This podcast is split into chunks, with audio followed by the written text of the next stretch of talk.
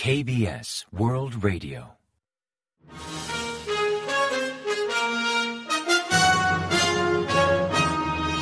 Informativo de KBS World Radio. Bienvenidos un día más al informativo de KBS World Radio.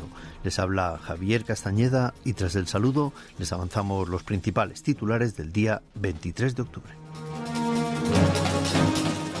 Corea del Sur promueve la cooperación económica con Arabia Saudí. Seúl, Washington y Tokio realizan su primer ejercicio aéreo conjunto. Poder del Pueblo nombra presidente del Comité de Innovación.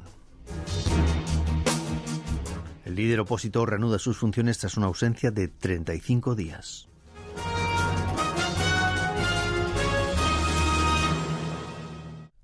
Y tras el avance de titulares les ofrecemos las noticias. Los mandatarios de Corea del Sur y Arabia Saudita mantuvieron una cumbre el domingo 22 donde hablaron de cooperación económica y seguridad regional, entre otros asuntos. Durante el encuentro en Riad con Mohammed bin Salman, príncipe heredero de Arabia Saudita, el presidente Yoon Suk-yeol expresó su anhelo por que ambos países puedan estrechar aún más las relaciones bilaterales con su visita de Estado. Jun solicitó la cooperación del gobierno saudí para dar entrada a las empresas surcoreanas en megaproyectos en desarrollo en el país, como la ciudad inteligente de Nom. En respuesta, el príncipe Mohammed se mostró dispuesto a promover una cooperación sustancial con Corea del Sur, país al que consideró como uno de los principales socios en la Estrategia de Desarrollo Nacional Visión 2030 de Arabia Saudita en diversos ámbitos. Yun destacó los avances tangibles conseguidos desde que el príncipe Mohammed anunciara la inversión de 29.000 millones de dólares en empresas surcoreanas durante su visita a Corea del Sur en noviembre del año pasado, como la inauguración de la planta petroquímica Shaheen en la ciudad de Ulsan.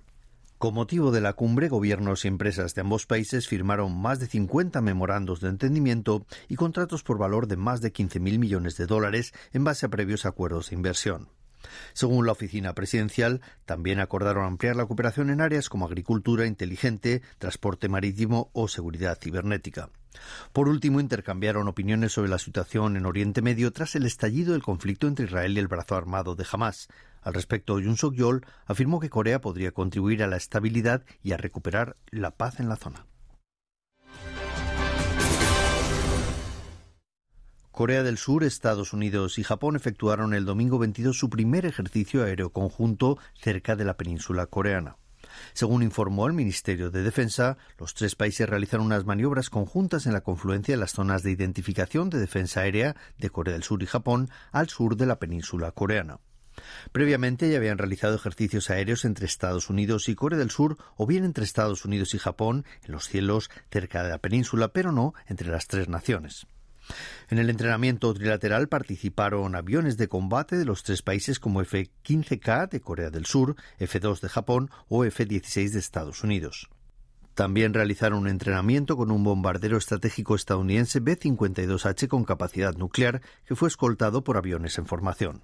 Recientemente Estados Unidos desplegó un B-52H en Corea del Sur que aterrizó en una base aérea coreana por primera vez, como parte del acuerdo con Estados Unidos para aumentar la disuasión extendida contra la amenaza nuclear de Corea del Norte y también la presencia de activos estratégicos en torno a la península coreana.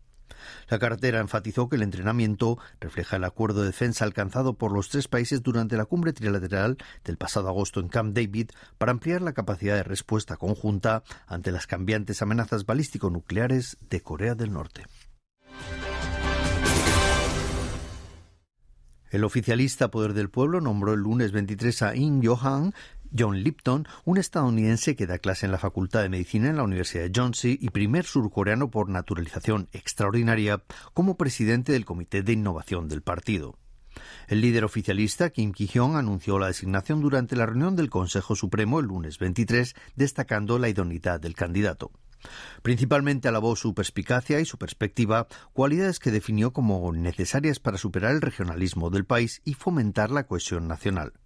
Mostró expectativas en que proponga una fórmula eficiente para recuperar la confianza del pueblo, avalando su vasto conocimiento sobre las reformas que precisa la sociedad surcoreana y su inagotable fuerza de voluntad.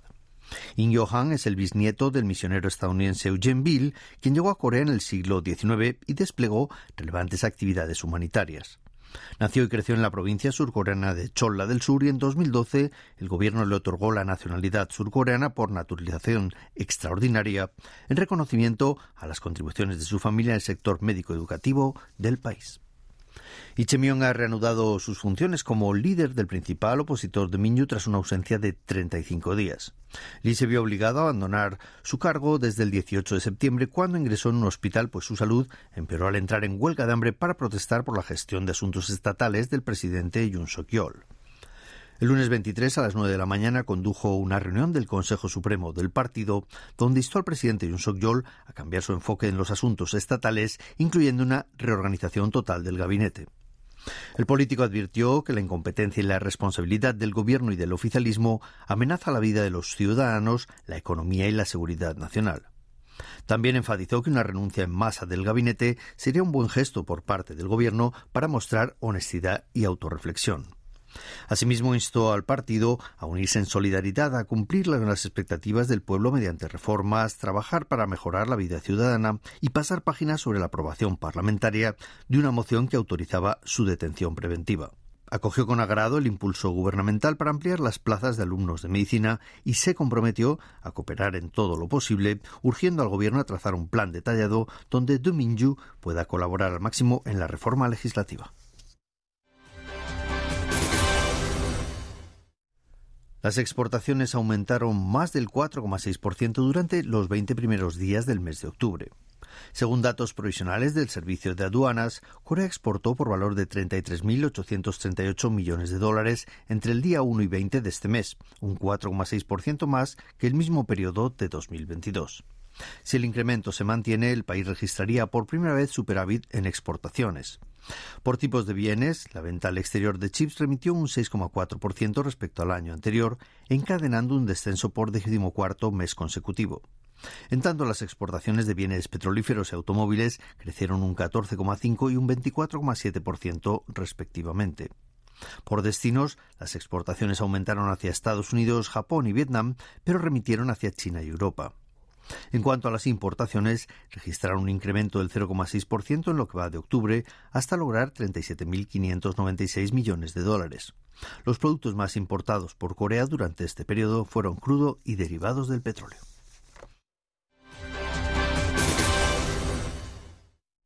El kimbap ha cautivado a los consumidores estadounidenses gracias a un producto congelado que distribuye una cadena de supermercados en Estados Unidos. Poco después de comercializar su venta en todos los establecimientos, se agotaron las 250 toneladas enviadas desde Corea.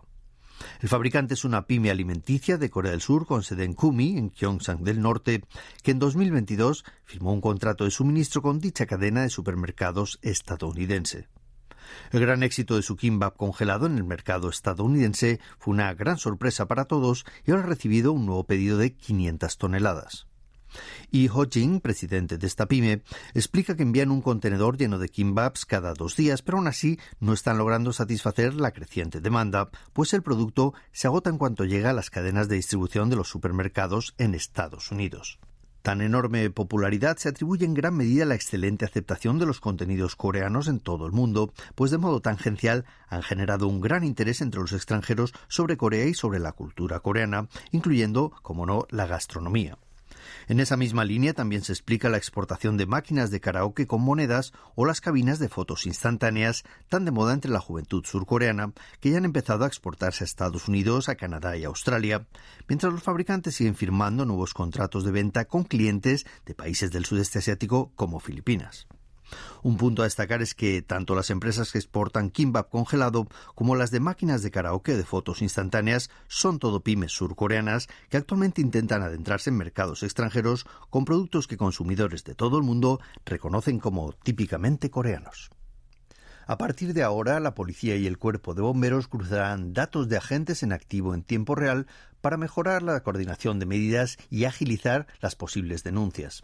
Concretamente, ante hechos que requieran desplegar acciones conjuntas, los agentes de policía recibirán un mensaje de texto con el número de matrícula de los vehículos y con el móvil de los bomberos en acciones coordinadas y también viceversa. Así podrán contactar directamente y sin esperar a que la jefatura policial o los parques de bomberos envíen dichos datos para agilizar el trabajo en equipo. El Ministerio de Interior explicó que la medida forma parte de los esfuerzos por mejorar la cooperación pangubernamental ante posibles desastres o imprevistos.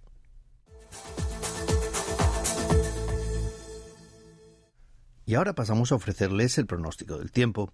Para el martes 24 se esperan nubes al sur y en la isla de Jeju y lluvias de hasta 10 milímetros en Seúl, en Gyeonggi, en Gangwon y en Chuncheon. La temperatura marcará entre 5 y 14 grados centígrados de mínima en la mañana y entre 18 y 23 grados centígrados de máxima por la tarde, con una diferencia de térmica de hasta 10 y 15 unidades entre el día y la noche. La calidad del aire será buena o normal en todo el país. Y a continuación comentamos los resultados del parqué. El índice general de la bolsa surcoreana, el Kospi, perdió el lunes 23 un 0,76% respecto al viernes de la semana anterior, hasta cerrar la jornada en 2.357,02 puntos. En tanto, el COSDAC, el parque automatizado, perdió un 0,72% hasta cerrar en 763,69 unidades. Y en el mercado de divisas el tipo de cambio aumentó y la moneda estadounidense cotizó a 1.353,7 wones por dólar, 1,3 unidades más que el último día de operaciones al cierre del mercado.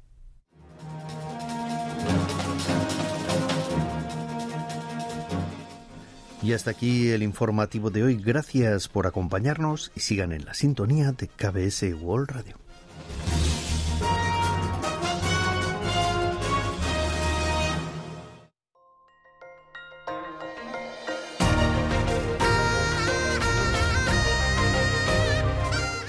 Acaban de escuchar el podcast de KBS World Radio.